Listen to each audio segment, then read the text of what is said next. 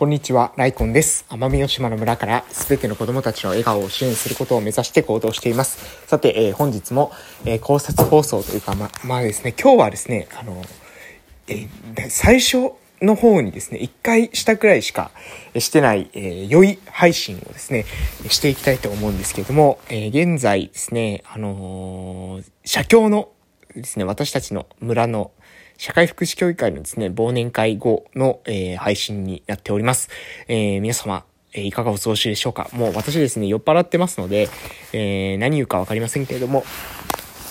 配信をですね、えー、させていただきたいと思っております。えー、本日2021年12月の、えー、今日何日ですっけ ?15 日ですね、えー、に、社会福祉協議会のですね、忘年会があったんですけれども、えー、皆さん、え、いかがお過ごしでしょうか？はい。えー、2回目じゃないですかね。わかりませんが。はい。もう、あのですね、あんまり、うん、酔っ払ってますのでね、えー、何も言うことはないんですけども、えー、私ですね、今日、あの、社会福祉協議会の忘年会参加しまして、非常にですね、まあ、あの、うん、楽しく、えー、時間をですね、過ごさせていただきました。で、楽しく過ごさせていただいたっていうことと、えー、またですね、今後、改めてね、えー、自分のまあ、これからのね、あの、やり方っていうものを考えさせられる、えー、タイミングになったので、えー、そのことについてもですね、まあ、寄ってるなりに考えてですね、話していきたいなというふうに、えー、思って、今、音声配信を、しているところ、音声配信というか、まあ、収録をしているところでございます。で、えー、まあ何をですね、考えたのかというとですね、私、まあ今日ちょうどですね、えー、社会福祉協議会の、えー、忘年会に参加して、で、忘年会結構な人数の人がですね、参加して、えー、たんですけどもね、まあ非常にですね、やっぱりなんだろう、あのー、私がですね、福岡の、え病院の時に参加していた忘年会と比べてですね、なんだろう、その、うーん、形式的ではないっていうんですかね、なんていうのかな、こう、近いんですよね。え距離が非常に近いんですよ。あのー、なんだろうな、この親密感っていうんですかね。あの、が、あやはりですね、かなり、こう、差があるなっていうのを感じました。やはりですね、福岡の病院で忘年会してた時はね、どうしてもね、形式的な感じですよ、なんですよね。えー、人間のとしてのね、なんだろう、距離感みたいなものはどうしてもね、埋まらなくて。で、それが今回の社会福祉協議会の、えー、忘年会の中では、えー、この人間関係の距離感っていうのがしっかりとですね、詰まっているような、えー、そういった忘年会で、非常にね、そこが、あの、面白いなというふうに思ってたところでございます。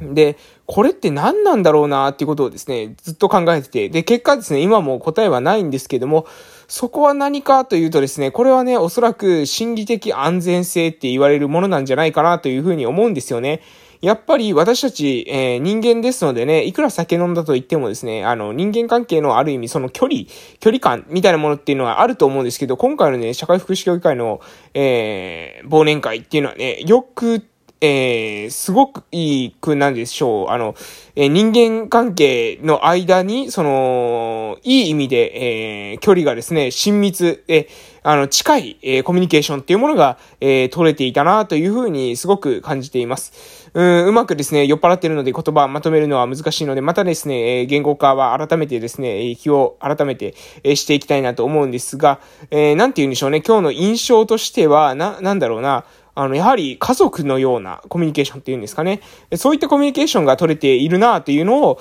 え今日はですね、感じました。うん。で、それはやはり心理的安全性が保証していると思っていて、で、その心理的安全性がじゃあなぜ、えー、保証されているのかというと、おそらくですね、私たちがその普段からですね、相手に対してのコミュニケーションを取るときに、その形式的なコミュニケーションっていうんですかね、えー、側のコミュニケーションではなくて、もう一歩踏み込んだ、えー、コミュニケーションを取っているからこそ、今回のような、そういった、あの、近いコミュニケーションっていうものが取れたんじゃないかなというふうに思うわけでございます。なのでですね、えー、まあそのお酒を飲んでる時も飲まない時もですね、えー、私たちの村の、まあ一つの強みとして、えー、近いえ関係性でコミュニケーションが取れるっていうのはですね、大きな強みなんだなというふうに感じております。で、えー、ただですね、うん、それを考えたときに、えー、じゃあですね、その、まあ、お酒を介してですね、えー、コミュニケーションを取っていくっていうこと。これによってですね、まあ、非常に、まあ、そのラフな感じでコミュニケーションを取れるっていうことは、非常に私たちの村の強みだとは思うんですけども、私が、うん、そこからですね、これから考え、これから先、考えていかないな、と、いかないといけないなというふうに思ったのは、えお酒を飲んでない時ですね、お酒を飲んでない時に、いかにコミュニケーションを取れる、えー、ような状況っていうものを作っていくか。お酒を飲んでいない時にコミュニケーションをですね、いかに、え取れるようにしていくのかっていうことと、あと、えお酒を、え飲んで、えいない時っていうか、えー、お酒をですね、飲む環境になかなかですね、ならない人たちの意見というものをどうですね、私たちの今後の村の、えー、方向性に活かしていくか、取り入れていくかっていうことが重要なんじゃないかなというふうに思うんですね。つまり、お酒を飲んでいる時のコミュニケーションだけではなく、お酒を飲まない時のコミュニケーションと、お酒を飲んでいる人たちのコミュニケーションだけがですね、村の方向性に反映されやすいということがあるので、お酒を飲んでいない人たちのそのなんですかね、え、考えとか思いとかっていうものをどうやって取り入れていくのかっていうのは一つポイントなんじゃないかなっていうのを、今日ですね、社会福祉協議会の忘年会を、えしながらですね、えカラオケをしながら楽しく、えにぎわ、にぎわいながら、え考えたところでございます。なので、えー、そのためにですね、何をしていけばいいのかなということを、えー、思っているんですが、えー、まず、お酒を、えー、飲んでいない時のコミュニケーションを、これどうやって取っていくのかっていうことなんですけれども、まあ、お酒取ってる時はですね、えー、自分の意見言えるんですよ。でも、お酒取ってない、お酒を飲んでない時は、えー、なかなか自分の意見、率直に伝えることができない。えー、これはね、なんでかなって思った時に、やはりね、お酒飲むとですね、その、なんだろうな、え、ここまで行ったら、ここまで行っていいのか、ここまで行っていいのかっていうのがですね、こう、何ですかね、えー、壁みたいなものがですね、薄くなるんですよ。要するに、えー、普段は、え、3枚、壁みたいなのがですね、三、三層の壁でお互いですね、ディフェンスしてるのが、その心の距離みたいなものがですね、えー、一層二層薄くなるってことによってですね、相手とより近い、え、距離で、え、コミュニケーションできるようになると思うんですね。で、この三層あるコミュニケーションっていうのを、お酒の力をです、使って、えー、一層二層っていうものを、え、薄くするのではなくて、コミュニケーション技術っていうものをしっかりとですね、用いることによって、えー、一層二層、え、平時の、その理性が働いている状態でも、え、コミュニケーションを取れるように持っていくってことが重要なんじゃないかなというふうに、え今日ですね、えー、忘年会をですね、していて、お酒を飲んでいる頭で考えました。えー、なので、えー、もうちょっとですね、やはりコミュニケーションということについて学ばないといけないんじゃないかなというふうに思ってます。私たち、えー、普段ですね、えー、その学校で、えー、義務教育受けて、えー、成長してきてます。日本恵まれた国なんですけれども、えー、コミュニケーションの仕方っていうことについてですね、えー、あんまり習ってないんじゃないかなというふうに個人的には思っています。なので、相手の気持ちはどういう、えー、気持ちなのか、えー、相手に対してですね、自分の思いを伝えるときにはどういった、えー、方法でコミュニケーションを取っていくべきなのかっていうことについてはですね、あまり学んでいないと思うんですよね。なので、そこをしっかりと学んでですね、技術として、知識としてコミュニケーションスキルっていうものを身につけていく。それによってですね、私たちの村の全体のですね、利益になっていくんじゃないかなというふうに思っております。なので、平時からですね、そのコミュニケーションっていうものの質を高めるためには、相手とより近い距離でコミュニケーションを行っていくためには、もう少しコミュニケーションっていうものに磨きをかけていく、え、コミュニケーションのスキル、技術、知識にですね、磨きをかけていく必要があるんじゃないかなじゃないかなというふうに思っております。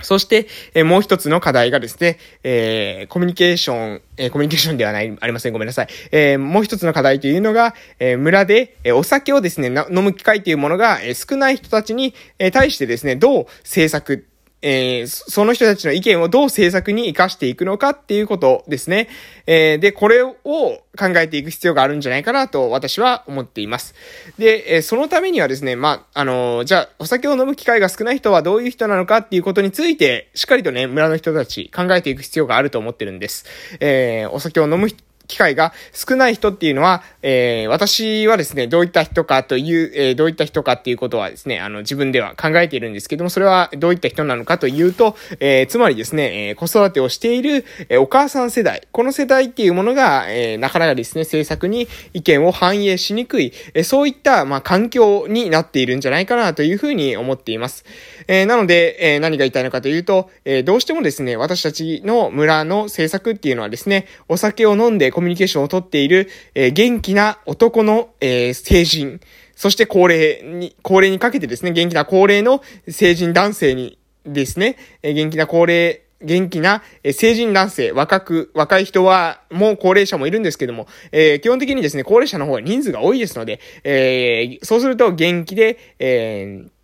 元気な、まあ、高齢の男性の意見が、えー、最も中心的にですね、反映されやすい構造がそもそもあるんじゃないかなと思っています。そして、えー、女性のですね、意見というものは飲み会に参加する頻度が少ないことによってですね、えー、反映されにくい、そういった構造になってるんじゃないかなと思います。でも、えー、女性のですね、意見というのは非常に私は重要だと思ってるんですね。えー、それは、まあ、ある意味、えー、男性はですね、経済の視点とすれば、女性の視点というのは、えー、生活の視点と言ったらいいんでしょうか。男性はお金の視点ですね。そして女性というのは、えー、ある意味そのサービスの視点です。えー、福祉の視点って言ってもいいかもしれません。えー、私たちの生活が安心安全であるための、え、視点っていうものが女性はですね、あの、鋭いんじゃないかなというふうに私は思っています。男性はやはりですね、ゆる、え、豊かさとかですね、強さっていうものを求めて、競争の原理ですね、より勝っていく。その中で、え、その群れの中で秀でていくっていうことを目指すと思うんですけども、女性は、え、どちらかというと、そのな、そういう、それよりも、え、協力、協調、調和していくっていうことを目指しているというふうに思っています。